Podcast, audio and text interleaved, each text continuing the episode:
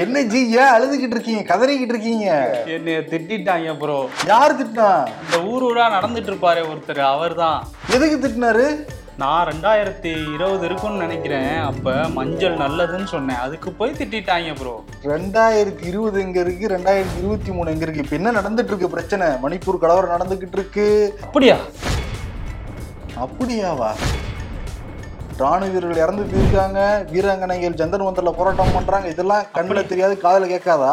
அதெல்லாம் எனக்கு தெரியாது. திட்டுறது மட்டும் தான் தெரியும். எனக்கு செலக்டிவ் அம்னீசியா அம்னீஷியா நாங்க வாங்கி வந்த வரம் அப்படி. இந்த சூனா பணம் யாருன்னு நாட்டுக்கு தெரியும்டா. செமிச்சிடுறேன் இருங்க. Welcome to the imperfect show மஞ்சள் நிறமே மஞ்சள் நிறமே. இந்த நீல நிற சட்டை போட்டு மஞ்சள் நிறமேன்னு பாடிட்டு இருக்கீங்க? ஒருத்தர் மஞ்சளை பத்தி பேசியிருக்காருல்ல. தேர்தல் பிரச்சாரத்துல. பிரதமர் மோடி அந்த மஞ்சள் விவசாயிகள்கிட்ட பேசுறப்ப மஞ்சள் பிடிச்சதானே பேசணும். அதனால ரெண்டாயிரத்தி இருபது கோவிட் டைம் அப்ப மஞ்சள் சாப்பிடுங்க எதிர்ப்பு சக்தி அதிகமாகும்னு நான் சொன்னேன். அப்ப என்னை காங்கிரஸ் கிண்டல் பண்ணிட்டாங்க. கிண்டல் பண்ணது என்னை கிடையாது. ஞாபகம் என்னை கிண்டல் பண்ணல.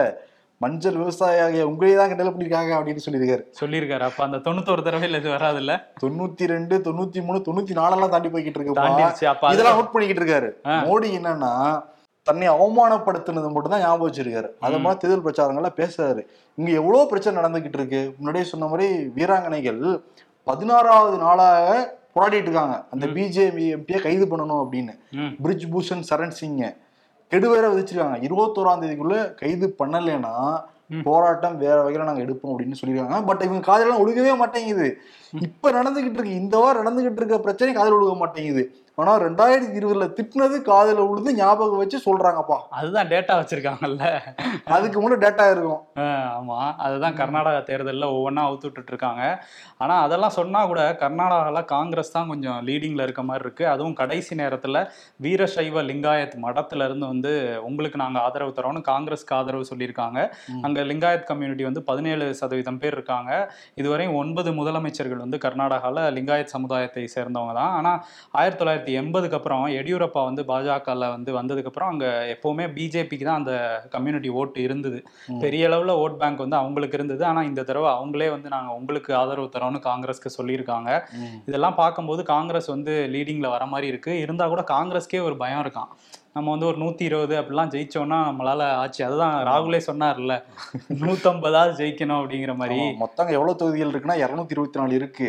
மெஜாரிட்டி வந்து நூத்தி பதிமூணு வந்தாலே ஆட்சி அமைச்சிடலாம் பட் வந்து நூத்தி இருபது வந்தா கூட நம்ம ஆட்சி அமைப்போமான்னு தெரியலன்னு காங்கிரஸ் பயந்துகிட்டு இருக்காங்க. ஆமா ஏன்னா வந்து எம்எல்ஏக்கள் அவங்க வாங்கலாம். அதனால கேர்ஃபுல்லா இருங்கன்னு ராகுலே சொல்லியிருக்காரு. ஏன்னா காங்கிரஸ் உடைய கேண்டிடேட்ஸ் அவ்வளவு வீக்கா வந்திருக்காங்களாம். இப்ப போட்ட பேர் நல்லா ஸ்ட்ராங்கா போடணும்ல கட்சி மாறாதவங்களா வந்து போடணும்ல. போட்டா ஜெயிச்சா கூட அதை அனுபவிக்க முடியாத சூழல்ல தான் காங்கிரஸ் இருக்காங்க. இருக்கு. இன்னொரு பக்கம் அவங்களுக்கு அந்த மதச்சார்பற்ற ஜனதாதளம் குமாரசாமி அவரும் கொஞ்சம் ஒரு பயம் காட்டிட்டு இருக்காரு. ஏன்னா வந்து அந்த மதச்சார்பற்ற ஜனதாதளம் வந்து காங்கிரஸோட வாக்குகளை தான் பெரிய அளவுல பிரிக்கும். பாஜகவோட வாக்குகளை பிரிக்காது அப்படின்னு சொல்றாங்க. இதெல்லாம் ரொம்ப சேலஞ்சிங்கா இருந்தா கூட ராகுல் வந்து ரொம்ப கூலா தான் பிரச்சாரம் பண்ணிட்டு இருக்காரு. அந்த டெலிவரி பாய்ஸ் தனியார் நிறுவனங்களோட அந்த டெலிவரி பாய்ஸோட ஒரு மீட்டிங்ல பேசிட்டு இருந்தாரு. பேசினதுக்கு அப்புறம் ஒரு டெலிவரி பாயோட வாங்க வண்டியில போலான்ட்டு ஒரு ரெண்டு கிலோமீட்டர் போயிட்டு இருந்தாரு. அதெல்லாம் காங்கிரஸ் கட்சிக்காரங்க ஷேர் பண்ணி உங்க பிரதமர் வராருன்னா நீங்க எல்லா பக்கமும் ஆளை கூப்பிட்டு நிக்க வச்சு பூவெல்லாம் தூவிங்க. அதெல்லாம் தேவையில்லை எங்க ராகுலுக்கு. பாத்தீங்களா? மக்களோட இதயங்களை வென்றுட்டாருலாம் போட்டுட்டு இருக்காங்க. டக்குன்னு ஒரு பஸ்ல வேற ஏறிட்டாரு. ஏறி பெண்களோட பேசிட்டு இருந்தாரு. அந்த கட்டணமில்லா பேருந்து உங்களுக்கு கிடைக்கும் நாங்க வந்தா அப்படின்லாம் அங்க சொல்லிட்டு இருந்தாரு. மோடி வந்தா பூ மட்டும் தூக்க மாட்டாங்க. ஆப்போசிட்ல குழந்தைகளை நிப்பாட்ட வச்சு நடுவில் வேலியெல்லாம் கூட போட்டுருவாங்க. ஆமா அதெல்லாம் பார்த்தோமா இல்லையாங்க? ஆமா பார்த்துட்டு தான் இருந்தோம். குழந்தைகளை வேலிக்கு அந்த பக்கம் நிப்பாட்டி குழந்தைகள் கை கொடுக்க வரப்ப கடைசியில் கையே கொடுக்காம திரும்பி வந்தார்ல பிரதமர் மோடி. அவருடைய மாநிலத்தை பத்தின ஒரு செய்தி தான் குஜராத் மாடல் அப்படின்னு பெருமையா பேசுறாங்கல்ல. என்சிஆர்பி டேட்டா வெளியே வந்திருக்கு. தேசிய குற்ற ஆவண காப்பகம். அந்த அறிக்கை. இது வந்து மத்திய அரசு வெளியிடுற ஒரு அறிக்கை தான். இந்தியாவிலேயே அதிகமா பெண்கள் எங்க காணாம போறாங்கன்னா குஜராத்ல தான் காணாம போறாங்களாம். கடந்த ஐந்து ஆண்டுகள்ல நாற்பத்தோராயிரத்தி அறுநூத்தி இருபத்தி ஓரு குழந்தைகள் மற்றும் பெண்கள் நான் சொல்றது இளம் பெண்கள் குழந்தைகள் பதினெட்டு வயசுக்கு உட்பட்டு இருப்பாங்கல்ல அவங்க காணாம போயிருக்காங்களாம். அவங்க காணாம போய் எங்க விற்கப்பட்டாங்கன்னா விபச்சாரத்துக்கு வந்து விற்கப்பட்டாங்களாம். இந்த மாநில காவல்துறை சரியாத சரியா கையாளாகாதனாலதான் இவ்வளவு குற்றங்கள் தொடர்ந்து வந்து நடந்துகிட்டு இருக்குன்னு சொல்றாங்க. தேசிய குற்ற ஆவண காப்பக அறிக்கையே அப்படிதான் வந்து சொல்லுது. அங்க இருக்கிற முன்னாள் ஐபிஎஸ் மனித உரிமை உறுப்பினருமா இருக்கிற சின்ஹா அப்புறம் என்ன சொல்றாருன்னா இவங்க வந்து போலீஸ் கம்ப்ளைண்ட் கொடுத்தா எடுக்கிறதே கிடையாது அதை. துரிதமா விசாரிக்கிறதே இல்லை. அதனாலதான் நாளுக்கு நாள் இங்க வந்து பெண்கள் காணாம போயிட்டு இருக்காங்க. உடனே தடுத்து நிப்பாட்டணும் அப்படின்னு சொல்றாங்க. பட் உள்துறை அமித்ஷாவும் அந்த மாநிலத்தை சேர்ந்தவர் தான் பிரதமர் மோடியும் அந்த மாநிலத்தை சேர்ந்தவங்க தான் அந்த. மாநிலத்து பெண்கள் காணாம போயிட்டு இருக்காங்க. அதை பத்தி அக்கறை கிடையாது. பட் கேரளால பெண்கள் ஆமா என்ன கேரளா. பண்றாங்க அக்கறையோட இருக்காங்க. அது பிரச்சாரத்துல வேற பேசுறாங்க. ஆமா அது வேற அதுதான் நம்ம கேக்குறோம். கம்யூனிஸ்ட்லாம் கொந்தளிச்சிட்டாங்க. ம- எங்க மாநிலத்துல முப்பத்தி ரெண்டாயிரம் பேர் வந்து நாடு கடத்தப்பட்டாங்கலாம் சொல்றீங்களே ஒரு கேரளா ஸ்டோரின்னு ஒரு படத்தை எடுத்து ஆனா அங்க பாருங்க அப்படின்னு அவங்களும் அதை தான் சொல்லிட்டு இருக்காங்க. அது வந்து தி குஜராத் ஸ்டோரி. உண்மையான ஸ்டோரி அது. ஆமா ஸ்டோரி அவங்களே அவங்களே டேட்டாவும் கொடுத்துருக்காங்க இதுக்கு. நாற்பதாயிரம் பேருங்கிறது பெரிய நம்பர்ஸ் தான். அந்த காவல்துறை என்ன பண்றாங்கன்னு தெரியல என்ன தெரியுமா? ரெண்டாயிரத்தி இருபது. எல்லாருமே ஊரடங்குல இருந்தோம்ல. அந்த ஆண்டு தான் நிறைய பெண்கள் வேற காணாம போயிருக்காங்க கிட்டத்தட்ட ஒன்பதாயிரத்தி அறுநூறு பேர் யோசிச்சு பாத்துக்கோ. இந்த டேட்டாலாம் ஞாபகம் இருக்கா பிரதமர் மோடிக்கு? இந்த டேட்டாலாம் ஞாபகம் இருக்காரு தன்னை எத்தனை முறை திட்டினாங்கன்னு தான் ஞாபகம் வச்சிருப்பாரு. இதை பத்தி பேசிட்டு இருக்கோம்ல. இன்னொரு பக்கம் உத்தரகாண்ட்ல வந்து பிஜேபி அரசாங்கம் தான் இருக்கு. அங்க என்ன பண்ணிருக்காங்கன்னா பல இடங்கள்லயும் அந்த நூறாவது மன் கி பாத் பேசினார்ல. அதை போட்டு காட்டியிருக்காங்க. அதுல சில ஸ்கூல்ஸ்லயும் போட்டு காட்டியிருக்காங்க தனியார் பள்ளிகள்ல. அதுல ஒரு பள்ளி என்ன பண்ணியிருக்காங்கன்னா அன்னைக்கு வராத மாணவர்களுக்கு வந்து வாட்ஸ்அப்ல மெசேஜ் அனுப்பிச்சிருக்காங்க அவங்க பெற்றோர்களுக்கு. நீங்க வந்து மன் கி பாத்தை கேட்க வரல. அதனால நூறுரூவா ஃபைனு இல்லைன்னா அன்னைக்கு ஏதாவது உடம்பு சரியில்லைன்னா அதுக்கான மெடிக்கல் சர்டிஃபிகேட்டை கொடுத்து விடுங்க உங்க பிள்ளைங்க கிட்ட அப்படின்னு வந்து மெசேஜ் அனுப்பிச்சிருக்காங்க. உங்க பசங்க படிக்கிறாங்களோ இல்லையோ? ஆ. மன்கி பாத்தை கேட்டே ஆகணும். ஆமா. இல்லாட்டி ஃபைன் ஆ, இது ஒரு இது ஆ. தமிழ்நாட்டுல பீகார் தொழிலாளர்கள் வந்து பாதுகாப்பா இல்லை அப்படின்னு சொல்லி ஒருத்தர் வீடியோ பரப்புனார்ல மணிஷ் காஷ்யப் அப்படி அப்படிங்கிறவர். அவரை வந்து தேசிய பாதுகாப்பு சட்டத்துல வந்து கைது பண்ணியிருந்தாங்க. அவர் உச்சநீதிமன்றத்தை நாடி இருந்தார் என்னை வந்து இந்த சட்டத்துல இருந்து விடுவிக்கணும் அப்படின்னு சொல்லி இந்த வழக்கை விசாரிச்ச தலைமை நீதிபதி சந்திரசூட் என்ன சொல்லியிருக்காருன்னா தமிழ்நாடு வந்து ஒரு நிலையான ஒரு அமைதியான மாநிலம். அங்க போய் இந்த மாதிரி போலியான வீடியோக்களை பரப்பி சீர்குலைக்க நினைச்சிருக்கீங்க அமைதியை அப்படின்னு வந்து அவர் குற்றம் சாட்டியிருக்காரு. அந்த மனுவையும் தள்ளுபடி பண்ணிட்டாரு. பண்ணியிருக்காரு. உடனே இங்க இருக்க திமுக ஆட்கள். ம். ரவி ராஜ்பவன். ராஜ்பவனை நோக்கி கிளம்பிட்டாங்க. என்ன பாத்தீங்களா? தலைமை நீதிபதியே சொல்றாரு. அமைதியான மாநிலம்னு. நீங்க வந்து அமைதி பூங்கா கிடையாதுன்னு சொல்றீங்கன்னு கொந்தளிச்சுக்கிட்டு இருக்காங்க. மேபி உச்ச நீதிமன்ற தலைமை நீதிபதிக்கு கருத்துக்கு எதிராக கூட பேட்டி கொடுக்கலாம் இன்னொரு முறை ஆளுநர் ரவி. ஓ கொடுத்துருவாரா? சரி பொறுத்திருந்து பார்க்கலாம். ஆனா பீகார் பத்தி பேசுறப்ப மொரோதாபாத் கிராமம்னு ஒரு கிராமம் இருக்கு பீகார்ல. நேத்து காலையில சாக்கடையில வந்து பணம் இருக்கிறதா கிளப்பி விட்டுருக்காங்க. உண்மையாலுமே யாரோ மூட்டையில பணத்தை தூக்கி போட்டிருக்காங்களா அதுல. அப்படியே மூட்டை பிரிஞ்சு சாக்கடைக்குள்ளார அப்படியே பணம் மிதந்து வெளியே போயிருக்கு. உடனே இந்த கிராமவாசிகள் பல பேர் இந்த சாக்கடைன்னு கூட பார்க்காம உள்ள குதிச்சு ம். கட்டு கட்டா சாக்கடையோட பணம் அள்ளிட்டு வந்தாங்க. அப்படியா உண்மையான அந்த? வீடியோ பயங்கரம் வைரல் ஆகிட்டு இருக்கு இந்த மாவட்ட நிர்வாகம் உத்தரவு போட்டிருக்கு அது உண்மையான பணமா இல்ல டூப்ளிகேட் பணமா அப்படின்னு. ஆனா சாக்கடைனா கூட யாரும் பாக்குறது கிடையாது. சாக்கடையில் விழுந்தா மட்டும் என்ன பணத்தோட மதிப்பு குறைவா போகுது ஆமா கழுவிட்டு எடுத்துட வேண்டியதான் அப்படிங்கிற மாதிரி தான் போயிட்டு போயிட்டு இருக்கு. அதே மாதிரி கேரளால இன்னொரு சோகமான செய்தியும் நடந்திருக்குது ஆமா கேரளால வந்து மலப்புரம் அந்த மாவட்டத்துல வந்து சுற்றுலா பயணிகள் பெருமளவுல வருவாங்க கடலுக்குள்ள கூட்டிட்டு போவாங்க படகுல வச்சு. அஞ்சு மணியோட முடிஞ்சிடணும் அந்த கவர்மெண்ட் விதிப்படி. ஆனா ஏழு மணிக்கு மேலேயும் சுற்றுலா பயணிகளை கடல்களை கூட்டிட்டு போனதுனால படகு கவிழ்ந்து இருபத்தோரு பேருக்கு மேல இறந்து போயிருக்காங்க. இன்னும் சில பாடியெல்லாம் கிடைக்கவே இல்லையா? தீவிரமான தேடுதலில் இருக்காங்க. நிறைய குழந்தைகள்லாம் இறந்து போயிட்டாங்க. அதான் ரொம்ப ஒரு சோகமான ஒரு செய்தி. ஆமா. ஆஹ் முதல்வர் பினராயி விஜயன் வந்து பத்து லட்ச ரூபாய் நிவாரணம் அறிவிச்சிருக்காரு. காயமடைஞ்சவங்களுக்கு அரசே செலவை ஏத்துக்கும் ட்ரீட்மெண்ட்டுக்குன்னு சொல்லியிருக்காரு. அங்க உள்ளவங்க இன்னும் க தேடிட்டு தான் இருக்காங்க. பணிகள் நடந்துட்டு இருக்கு அதே மாதிரி ராஜஸ்தான்லயும் ஒரு சோகமான செய்தி. இந்த மிக் டுவெண்ட்டி ஒன் அப்படிங்கிற போர் விமானம் வந்து அங்க உள்ள ஹனுமன் கர்க் அப்படிங்கிற கிராமத்துல ஒரு கிராஷ் ஆகி கீழே விழுந்ததுல வந்து ஒரு வீட்டுல வந்து விழுந்துருச்சு. அங்க உள்ள பெண்கள் இரண்டு பெண்கள் உட்பட மூன்று பேர் வந்து உயிரிழந்துட்டாங்க. இருந்தா கூட அந்த பைலட் வந்து மைனர் இன்ஜுரியோ இன்ஜுரியோட தப்பிச்சிட்டாரு அப்படின்னு விமானப்படை தரப்புல சொல்லப்பட்டிருக்கு. பிளஸ் டூ தேர்வு முடிவுகள் இன்னைக்கு வெளியே இருக்கு. காலையில ஒன்பது மணிக்கு ரிசல்ட் அனௌன்ஸ் பண்றதா தமிழ்நாடு அரசு சொல்லியிருந்தாங்க. அதை நம்பி காலையில ஒன்பது மணிலிருந்தே மாணவ செல்வங்கள் கம்ப்யூட்டர் முன்னாடி உட்காந்து ரிசல்ட் செக் பண்ணிட்டு இருந்தாங்க பத்து மணி வரைக்கும் வரவே இல்லை. அப்புறம் பத்து மணிக்கு தான் பிரஸ் மீட் கொடுக்குறாரு அன்பின் மகேஷ் பொய்யாமொழி. வழக்கம் போல மாணவர்களோட மாணவிகள் தான் அதிக தேர்ச்சி சதவீதம். நாலு புள்ளி ஒன்பது மூணு சதவீதம் அதிகமாக வந்து பாஸ் ஆயிருக்காங்க. ஆ. ஒட்டுமொத்தமாக பார்க்குறப்ப தொண்ணூற்றி நாலு புள்ளி மூணு சதவீதம் வந்து ரிசல்ட் வந்திருக்கு தமிழ்நாட்டில். மொத்தம் எட்டு லட்சத்தி மூணாயிரம் மாணவர்கள் வந்து எழுதியிருந்தாங்க. அப்பதான் சொல்றாரு ஏன் நீங்க தாமதமா வெளியிட்டீங்கிறதுக்கு அமைச்சர் சொல்றாரு. "இல்ல, நான் ஃப்ளைட்ல இறங்கிட்டு வேகமாக பைலட் வாங்குறத வச்சு தான் வந்தேன். அப்போ ரொம்ப நேரம் லேட் ஆயிடுச்சு அப்படிங்கிறாரு. முதல் வாட்டி கூப்பிட்டு சொன்னேன். என்னப்பா ஒன்பதரைன்னு சொல்லிட்டு அரை மணி நேரம் லேட் பண்றியாப்பான்னா சொல்லியிருந்தாரு என்கிட்டன்னு சொல்லிட்டு கடுமை காட்டினாராம். ஆனா கூட பாத்தீங்களா இல்லையா. எட்டு லட்சம் பேர் எட்டு லட்சம் குடும்பங்கள். அவங்க சொந்தக்காரங்க எல்லாம் மெயினா வெயிட் பண்ணிட்டு இருப்பாங்க. எவ்வளவு மார்க்குன்னு தெரிஞ்சுக்கிறதுக்கு. அவ்வளவு பேர் அரசாங்கம் காக்க வச்சா டைமிங் கீப் பண்ணணுமா கிடையாது இல்லையா? ஆமா ஹார்ட் பீட்லாம் அடிச்சுட்டே இருந்திருக்கும் அந்த அரை மணி நேரத்துக்கு பசங்களுக்கு. நான்லாம் டுவெல்த் படிக்கும்போது இந்த தமிழ் இங்கிலீஷ்லாம் லாங்குவேஜ் சப்ஜெக்ட்ல ஹண்ட்ரட் போட மாட்டாங்க. போட்டிருந்தா வச்சுக்கங்களேன். வாங்கிருப்ப நீ. உனக்கு மார்க்கே எவ்வளோன்னு தெரியலன்னு சொன்ன போன இல்ல, இல்ல. முன்னாடி ஷோல போட்டிருந்தா அந்த வரலாற்று சாதனையை நான் பண்ணியிருப்பேன். ஜஸ்ட் மிஸ் ஆயிருச்சு. ஒரு பொண்ணு பண்ணியிருக்காங்க நந்தினி அப்படிங்கிறவங்க. நான் சும்மா காமெடிக்கு தான் சொன்னேன். அவங்க சின்சியரா படிச்சு அறநூறுக்கு அறநூறு வாங்கியிருக்காங்க. எக்கனாமிக்ஸ் காமர்ஸ் அக்கௌண்டன்சி எல்லாத்துலயுமே நூறு வாங்கியிருக்காங்க. தமிழ் இங்கிலீஷ்லயும் நூறு வாங்கியிருக்காங்க. அவங்களுக்கு பாராட்டு குமிஞ்சிக்கிட்டு இருக்கு. அவங்க என்ன சொல்றாங்கன்னா என்னோட அப்பா வந்து ஒரு கூலி தொழிலாளி தான். அவங்க வந்து என்னை கஷ்டப்பட்டு வந்து படிக்க வச்சாங்க. படிப்பு தான் உன் சொத்து அப்படின்னு சொல்லி தான் படிக்க வச்சாங்களாம். அது கேட்கும்போது ரொம்ப ஒரு மாதிரி நம்பிக்கை தர மாதிரி இருந்தது. ஆமா அது மட்டும் தான் சுத்து நான் நம்பினேன். அதனால நான் ஜெயிக்க முடிஞ்சதுங்கிறத வர ஃபினிஷ் பண்றாங்க அவங்க. ஆமா பறிக்க முடியாத சொத்து வந்து படிப்பு தானே. பணம் வச்சிருந்தா புடுங்கிப்பாங்க நல்லா வச்சிருந்தா அபகரிச்சுப்பாங்க. பட் சொத்தை படிப்புங்கிற சொத்தை அபகரிக்க முடியுமா? இல்ல பறிக்க தான் முடியுமா? ஆமா. நல்லா படிக்கணும் நம்மளும். ஸ்கிரிப்ட சொல்றேன். முன்னாடி பிளஸ் டூ எல்லாம் படிக்க முடியாது.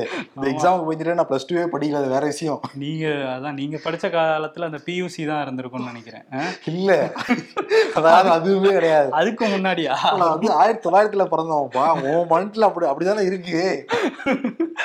சரி. ஆமா ஆனா மாணவ செல்வங்களே மார்க் மட்டுமே வாழ்க்கை கிடையாது. அதுக்கு எவ்வளவு உதாரணங்கள் இருக்கு? சச்சின் டெண்டுல்கரா இருக்கட்டும் எவ்வளவு உதாரணங்கள் இருக்கு? ஆமா படிப்பு முக்கியம். ஆனா அந்த நம்பரை வந்து நம்பர் கேம்ஸ் உள்ள போகாம படிப்பு மட்டும் கவனம் செலுத்துங்க அப்படிங்கிறத சொல்லிட்டு ஆமா. அடுத்த செய்திக்குள்ள போயிரும். ஐபிஎல்ல கோலியும் கம்பீரும் சண்டை போட்டுக்கிட்டாங்கல்ல அவங்க திரும்ப வந்து கை கொடுத்துட்டா கூட இவ்வளவு பேசு பொருளா இருக்காது. ஓபிஎஸும் சபரீசனும் வந்து சந்திச்சுக்கிட்டாங்க. முன்னாள் முதல்வரும் முதல்வரோட மருமகனும் சந்திச்சது வந்து பல பல்வேறு யூகங்களை கிளப்பி இருக்கு ஆமா அதுதான் ஜெயக்குமார் சொல்லியிருக்காரு. ஒருவேளை சிஎஸ்கே அப்படின்னு என்னையாக்கங்கன்னு சொல்லிட்டு சண்டை போட்டு போறவ தோனிக்கு பதிலா அப்படின்னு கிண்டல் பண்ணியிருந்தாரு. ஆமா நான் தான் ஒற்றை தலைமைன்னு போயிட்டு அங்க கேப்டன் பொறுப்பு கேட்டாரா என்னன்னு தெரியல. ஆனா வந்து என்ன சொல்லியிருக்காரு? அவர் மகன் ஜெயபிரதீப் இருக்கார்ல. அவர் வந்து ஒரு விளக்கம் கொடுத்திருக்காரு. அவர் என்ன சொல்றாருன்னா பாருங்க சபரீசன் வந்து சந்திச்சாரு ஓபிஎஸ் அங்க திமுகல யாராவது கேக்குறாங்களா? ஏன் சந்திச்சீங்கன்னு ஏதாவது குதர்க்கமா பேசுறாங்களா? ஆனா இந்த அதிமுகல இருக்க சில சுயநலவாதிகள் வந்து இப்படி எல்லாம் பரப்புறாங்க பொய்ய பரப்புறாங்க. திமுக உதவி பண்றாங்க ஓபிஎஸ்க்கு எல்லாம் பரப்புறாங்க அப்பாவுக்கு பண்றாங்கலாம் அதெல்லாம் கிடையவே கிடையாது. ஏன் சந்திச்சாரு அப்படின்னா அங்க வந்து சபரீசன் வந்து அவரோட உதவியாளர்கிட்ட சொல்லி அனுப்பிச்சாராம். அதிமுக கழக ஒருங்கிணைப்பாளர் நான் பார்த்தது இல்ல அவர் கலாய்ச்சிருக்காருப்பா. அவர் கழக ஒருங்கிணைப்பாளரே இல்ல அப்படின்ட்டு இருப்பாங்க. ஆனா வந்து அவர் இப்படி சொன்னாராம். அந்த உதவி அவரோட உதவியாளர்கிட்ட என்ன சொன்னார்னா அதிமுக கழக ஒருங்கிணைப்பாளரை வந்து நான் பார்த்தது இல்ல நேர்ல. அவரை நான் பார்க்கணும் அப்படின்னு வந்து கேட்டாராம். அதனாலதான் அவர் கேட்டுதான் அப்பா போய் பார்த்துட்டு வந்தாரு அந்த வார்த்தையில தான் விழுந்துட்டாரு ஓபிஎஸ் யாருமே சொல்ல மாட்டேங்கிறாங்க. பட் எதிர்க்கட்சியா இருக்கிற திமுக சொன்ன உடனே ஆஹா காதில் தேன் வந்து பாயுதப்பான்னு சொல்லிட்டு அப்படியே காதை பிடிச்சிட்டு சபரீசன் போய் உட்காந்துருக்காரு இல்ல இது எனக்கு திமுக சொன்ன மாதிரி இல்ல. இவரே சொன்ன மாதிரி தான் இருக்கு. ஜெயபிரதீப் அவர் தான் கூப்பிட்டாரு. அதனாலதான் போனாருன்ட்டு ஒரு விளக்கத்தை வந்து சமூக வலைதளத்துல தான் சொல்லியிருக்காரு. அதான் இவங்க பொதுவா அதிமுககாரங்களா இருக்கட்டும் இல்ல மக்களா இருக்கட்டும் ஜெயலலிதா இருந்தப்ப அதிமுக காரங்க திமுக காரங்கள நேருக்கு நேரா பாக்குறதே பயப்படுவாங்க. ஆமா. அடுத்த நாள் போஸ்டிங் எழுதி எல்லாருக்குமே தெரியும். ம் ஏற்கனவே சசிகலா சொல்லியிருக்காங்க. அவர்கள் இருவரும் பார்த்து கொண்டார்கள் சிரித்து கொண்டார்கள்னு. இப்ப வேற இந்த மாதிரி இருந்தோம்னா இந்த சைடு எடப்பாடி தரப்புல இருந்து சொல்லியா பயங்கர ஹாப்பி நாங்கெல்லாம் ஆரம்பத்துல சொல்லிட்டு இருந்தோம்ல. ஏன்னா உட்கார்ந்து இந்த ஸ்டேடியம் வேற கலைஞர் கருணாநிதி ஸ்டேடியம் பாத்தீங்களா? பி டீம் நாங்க சொன்னோமா இல்லையா? ப்ரூவ் ஆயிடுச்சா இல்லையா? அந்த ஸ்டாண்ட்ஸ்ல டிக்கெட் வாங்கி உட்கார்ந்துருக்காரு. வேலுமணி நினைச்சிருப்பாரு. நான் கேட்டேன் டிக்கெட் கொடுக்கல அவரு கொடுத்துருக்காங்க பாருங்க அப்படின்ட்டு. ஆமா. ஆனா என்னன்னா. பட் அறிக்கையெல்லாம் கொடுத்துருக்காருப்பா. இவங்க தமிழ்நாடு அரசு வந்து ஈரோடு சாதனை நடத்திக்கிட்டு இருக்காங்கல்ல அதுக்கு வந்து அறிக்கை கொடுத்துருக்காரு ஓபிஎஸ். ரொம்ப ஒரு ஸ்ட்ராங்கான அறிக்கை மாதிரி தான் தெரியுது. நிறைய இவங்க வாக்குறுதி எல்லாம் கொடுத்துருந்தாங்க. எதுவுமே செயல்படுத்தவே இல்லை. மின் கட்டணம் ரொம்ப அதிகமா இருக்கு. சொத்து வரி ரொம்ப அதிகமா இருக்கு பால் கட்டணம் ரொம்ப அதிகமா இருக்கு கல்வி கடன் ரத்துங்கிறதெல்லாம் சொல்லியிருந்தாங்க. அதை பத்தி பேச்சே வந்து எடுக்க மாட்டேங்கிறாங்க. பழைய ஓய்வூதியம் கொண்டு வருவேன்னு சொன்னாங்க. அதெல்லாம் சாத்தியமே இல்லைங்கிறதெல்லாம் சொல்லிட்டாங்க.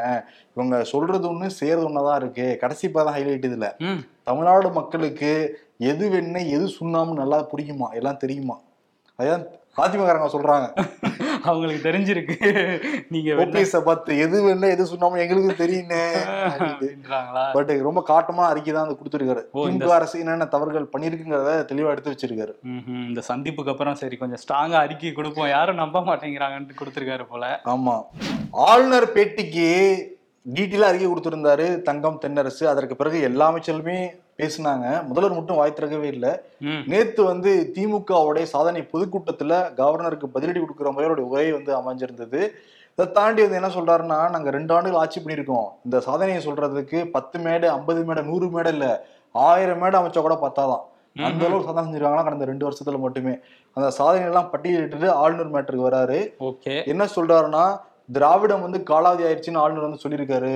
உண்மையான எது காலாவதி ஆயிடுச்சுன்னா சனாதனத்தை காலாவதியாக்கியது திராவிடம் வர்ணாசிரமத்தை காலாவதியாக்கியது திராவிடம் மனுநீதியை காலாவதியாக்கியது திராவிடம் ஜாதியை ஒழித்தது சாதியை காலாவதியாக்கியது திராவிடம். இதை ஏத்துக்கவே முடியாது.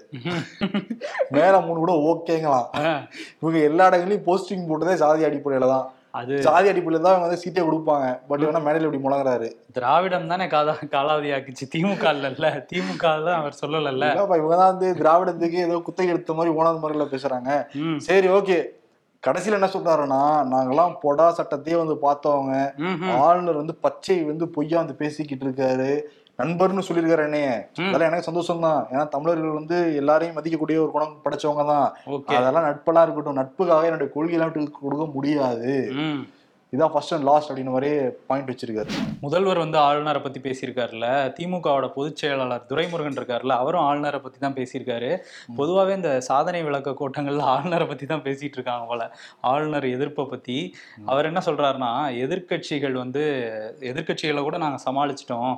ஆனா இவரே எதிர்க்கட்சி மாதிரி பேசிட்டு இருக்காரு. அதனாலதான் நாங்களும் கொஞ்சம் கீழே இறங்கி பேச வேண்டியதா இருக்கு அப்படின்னு சொன்னவரு. என்ன சொல்லியிருக்காருன்னா ஆளுநர் இப்படிலாம் லூஸ் மாதிரி பேசுற ஆளுநரை நாங்க பார்த்ததே இல்லை அப்படின்னு சொல்லியிருக்காரு. ம். மத்திய அரசு தூண்டி விடுறதுனால தான் அப்படி பேசுறாரு போல அப்படிங்கிறதையும் சொல்லியிருக்காரு. பொதுச் செயலாளர் இந்த மாதிரி வார்த்தைகளை யூஸ் பண்ணலாமாங்கிறத அவர் தான் வந்து யோசிக்கணும். விமர்சனம் பண்ணலாம் பட் தரம் தாழ்ந்த விமர்சனம்ங்கிறது ஏத்துக்க முடியாது தானே என்ன லூசுன்ட்டாரா லூசு மாதிரி பேசுறாரு அப்படின்னு சொல்லியிருக்காரு. ஓகே. ஓகே நம்ம ஸ்டாலினுடைய இரண்டு ஆண்டுகள் ஆட்சியை பத்தி நீங்க என்ன நினைக்கிறீங்க? திமுக அரசை பத்தி என்ன நினைக்கிறீங்கன்னு சொல்லிட்டு ஒரு சர்வே நம்ம கனெக்ட் பண்ணியிருந்தோம் விகடன் டாட் காம்ல கிட்டத்தட்ட முப்பதாயிரத்துக்கும் மேல தமிழ்நாடு மக்கள் வந்து அதுல கலந்துக்கிட்டு தன்னுடைய கருத்துக்களை வந்து பதிவு பதிய வச்சிருக்காங்க. அதை பாக்குறப்ப மக்களுடைய கருத்து அப்படியே பிரதிபலிக்கிற மாதிரி தான் இருக்கு அந்த சபையுடைய முடிவுகள் எல்லாமே.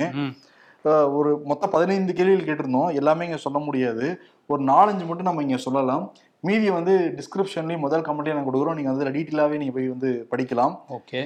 முதல் கேள்வி வந்து இரண்டாண்டு திமுக ஆட்சியில் தமிழகம். அதுக்கு வந்து அப்படியே தான் இருக்கிறது அப்படின்னு சொல்லிட்டு முப்பத்தஞ்சு புள்ளி அஞ்சு சதவீத மக்கள் சொல்றாங்க.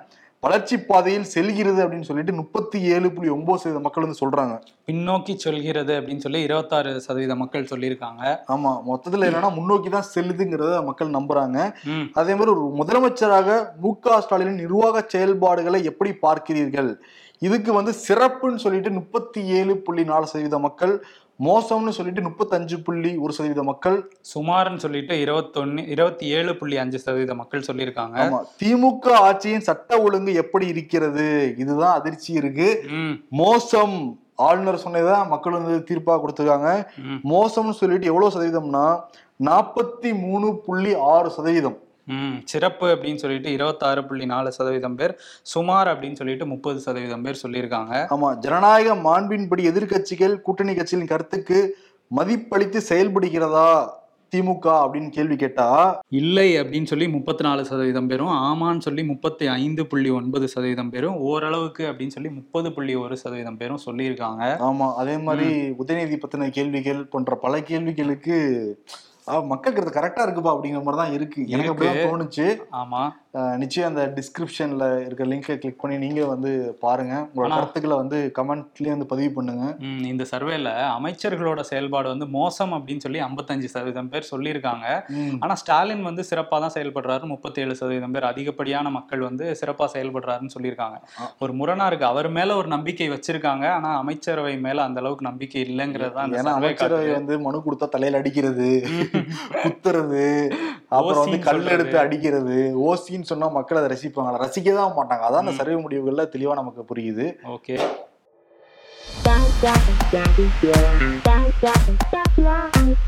கருணாநிதி ஸ்டாண்டில் ஓபிஎஸ் இபிஎஸ் மைண்ட் வாய்ஸ் நான் தான் அப்பவே சொன்னனே B டீம்னு Instagram reels YouTube shorts chats call வராத எனக்கு. தனியா வெளியே போனா நீங்க தான்டா எனக்கு டைம் பாஸே